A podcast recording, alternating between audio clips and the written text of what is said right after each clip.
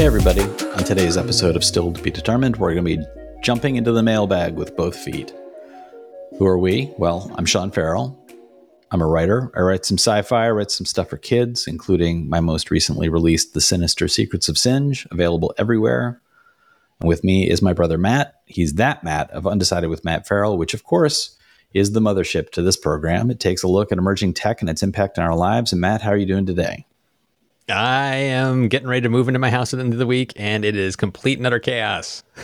so, but I'm still here to record an episode of the podcast. How That's you right. doing? I'm doing okay. As I shared with you previously, uh, I am a little under the weather, so my voice may be a little deeper, a little gravelier, a little more like, who knows what's going to happen. Uh, sounding a little bit like Keith David from Film Noir Detective. Yeah, yeah. It was a dark and stormy night. But on this episode, I think we'll be able to make it through regardless. And we're going to be talking about some of the viewer comments and listener comments from previous episodes. We're going to be jumping back first, all the way back to episode 179, where we talked about waste use for energy production. And there was a question from Vera Fleck. And Matt, I don't know that you'll know the answer to this, but it is an interesting one. Is there a use case for dog waste and cat litter? It's a pure city problem, I'm sure. that's a good question. I have no idea.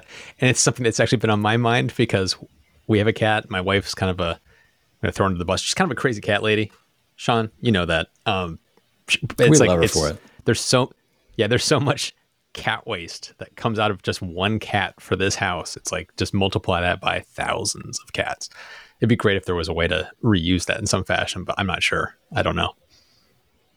It seems like the closest potential would be in the form of a fertilizer a la yeah. what you were talking about in your video, where human waste being turned into fertilizer. It seems like a natural one to one. But of course, with kitty litter, you also have other compounds in the kitty litter. So yep. it's a question of what are what's in there. Is it clay? Is it some other chemicals? Um, and then, of course, the big issue around all of this is collection. And happily, yep. human waste is collected naturally due to indoor plumbing. Uh, and a place like a farm where waste is collected as a normal process of keeping all the animals clean and healthy, and then that waste is all gathered. That makes sense. But I don't know that there would be enough of a large scale. Okay, everybody, bring your kitty litter on Tuesday to this place. Ooh, yeah, yeah. Wouldn't want to be anywhere near that place alone. on a Tuesday. Yeah. I know. Oh boy. There was also this question on the same episode from Jocko, who was responding to our conversation about whether or not home heating and cooling and storing of the heat or storing of the cooler temperature like a battery was something that you could potentially use. Jocko jumped in to share on the super cooling of your house. I've been doing it for years here in Central California. We have 100 plus degree days at the high and 50 degrees nights and low humidity.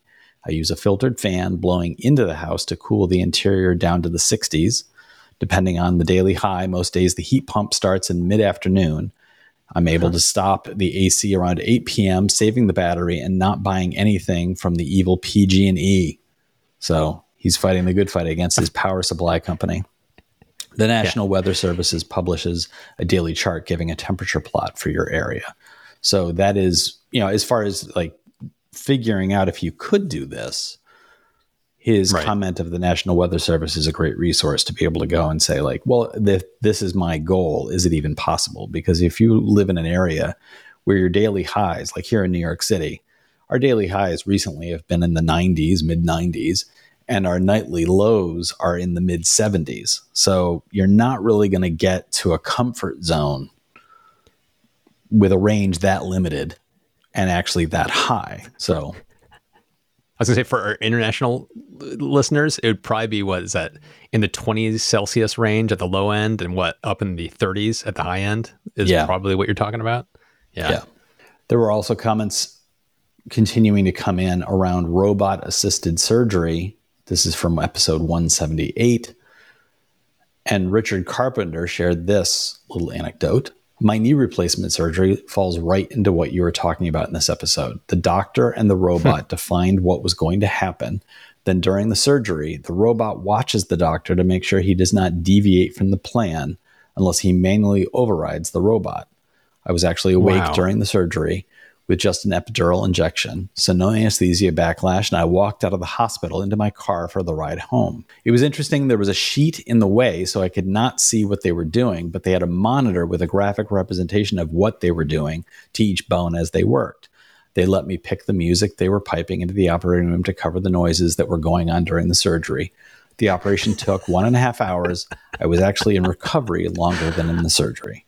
Pretty amazing. Pretty amazing stuff. I'm sorry. The first place my my head went during that, which was they let me pick the music. It's like, what if you pick like Nine Inch Nails, "Head Like a Hole"? that's just like blaring out of the speakers as that's going on.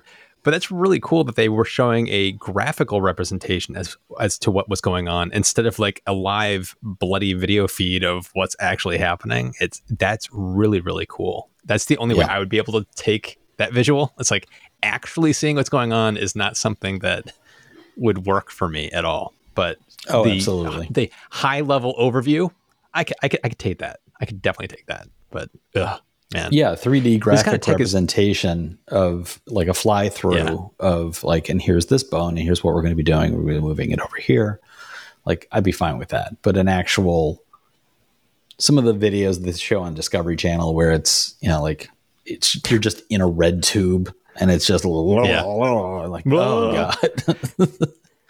But I, I love this like example. It's Fantastic like it's a this kind of stuff of of showing how the technology can be used as like an assistive device to the doctor to make sure that they're doing exactly what was planned to make sure that the surgery goes off without a hitch. It's that's really really cool. I love that. That's a, a great application for this technology. Especially we're not at the stage right now where the robots could do the surgeries themselves. I wouldn't want to go near that. But to have this I, kind of I wouldn't want to sit down and have the door open up and have a robot with like a giant saw hand and a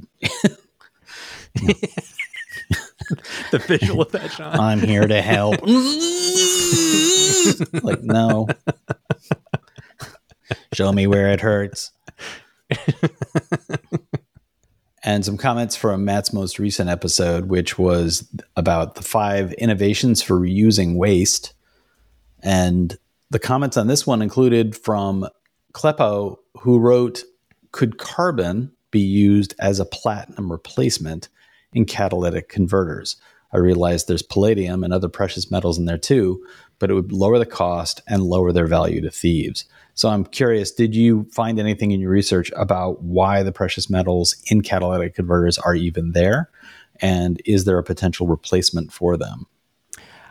I think the answer to that question is at some point we're not going to need catalytic converters because we're electrifying everything. I think that would really be the ultimate hmm. answer.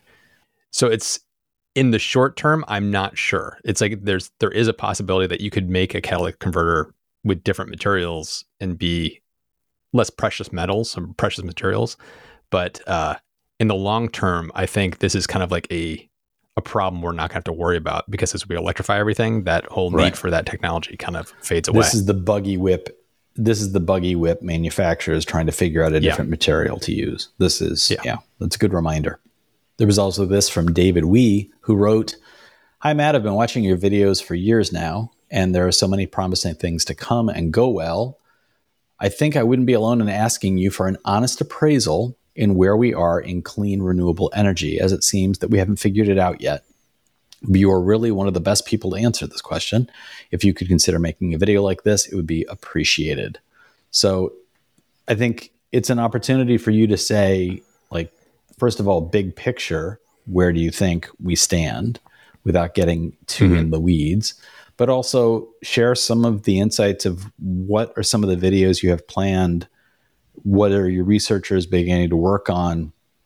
Because ultimately your entire channel is this question. Like Yes, your it is. entire channel is effectively like yeah i'm constantly revisiting where do we stand on sustainability where do we stand on developments of technology and its positive or negative impacts around us so So thank you so much uh, to David for the question. I think it's a good jumping off opportunity for you to share big picture. What do you think is going on, and small picture? What do you mm-hmm. have coming up in the immediate future? Well, in the big picture, the and really short answer is I think we're in a really good place with sustainable technologies. It's one of those we know how to do everything we need to do. It's not like we're waiting on some special technology to unlock something over here or over there. We actually do know how to do most of it. It's just we just have to implement it. So right now, can I the, jump in? Can I jump in really quickly? Yeah. When do you think we were in the position of having to wait? When were we in the position of having to wait? Yeah. Like when do you oh, think that question. there was a moment where people were like, well, we know what we need to do, but we can't do it yet? The, the 90s?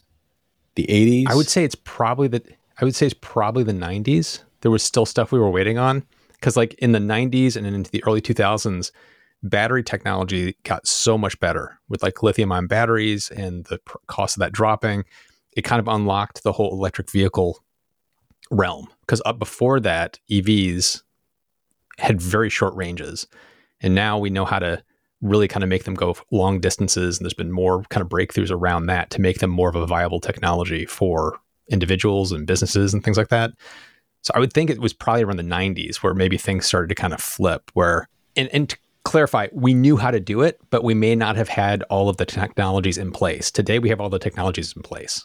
Like we right. have heat pumps, we have really great batteries, we have really good wind turbines and solar technology. We have everything we need to basically tick off the boxes. And at this point, it's really just about we got to do it. We got to do it really fast. And we have to make this transition as quickly as possible, efficiently as possible without like it's going to sound weird, but like without causing a decimation of like job loss in entire sectors. Yeah. We have to figure out how to do this where it's we're and making the transition in a smart of the way. Population of the planet behind. It's correct. Yeah. Yes. So it's like for me, that's the big picture. And then on the kind of more topic level of some of the things that are coming up, kind of addressing this exact point, I have a video coming up. I can't remember. It's the beginning of September sometime around the meteoric rise of solar power in the world and how everybody's predictions were wrong and everybody was guessing too low. The, the where we are with solar rollout today is better than even the most like heavy proponent of solar. If you look like like the estimates coming out of the International Renewable Energy Agency and all these different other think tanks that are very about renewable energy, they they all got it wrong. And then mm. the people who are anti solar and think it's all BS, they were, of course, way wrong. So it's like, it's a, I think that's a good kind of like litmus test of showing you like, we know how to do this. We actually are doing very a good job, but we, we still need to accelerate it from where it is even now. Um, it needs to happen even faster. And then there's technologies that are, I don't know, it's like new technologies that calling it new technology is kind of a great way to put it. But like in my new house, I'm putting in a. Uh, there's a whole story behind this I could get into. I made a I made some bad choices on my house, and I have a video coming up about that too. And some of the decisions have had this knock on effect. And one of which is in my mechanical room, there's not enough room for my desuperheater tank that's tied to my geothermal system, as well as my hot water tank that actually finishes the hot water heating. And to solve that solution, I'm going to be using a new, I'm going to be switching from a heat pump water heater to this technology that uses phase change materials. So it's going to be a water heater that's literally like this tiny little box that's just going to sit in a corner and it's going to free up all this space to be able to do what I need to do. And it's using phase change materials. This kind of product has never existed in the consumer market. This is brand new tech but it's also very old tech because phase change materials is nothing new. We've known about phase change materials forever. It's been used in space flight and satellites and all that kind of stuff for decades. You've done a video, but it's never it. really we talked really been it. applied to homeowners and buildings and things like that. Right. And it's just starting to hit that market. So again, it's not that we have to invent a new technology; we're finding new ways to apply it. Um, so that's kind of like what a lot of my videos are kind of focused on. There's a lot of old tech that's being applied in new ways because we've kind of figured out how to apply it in those new ways where it's not the underlying technology that's new itself. Does that make sense? It does. It does. And I, I am sure a big part of it too is just as you were talking just now, one thing that did occur to me is that it's not just a matter of knowing what to do and knowing how to do it, but also knowing what to do and how to do it, and it not costing you more than conceivably An arm and a leg. you could do. Yeah. So that's also been a part Yep. of this equation for all of us. Well, everybody, thank you so much for taking the time to watch or listen. We appreciate you being our being a part of the audience of this program and we hope you'll go back to wherever it was you found this program spotify google youtube wherever it was leave a review don't forget to subscribe and please do share it with your friends word of mouth is a great way to support us but if you want to more directly support us you can click the join button on youtube or go to stilltbd.fm that has a join button there as well. Both those ways allow you to throw coins at our heads. We appreciate the welts, and then we make the podcast. Thank you from both of us, as always, for taking the time to join us, and we'll talk to you next time.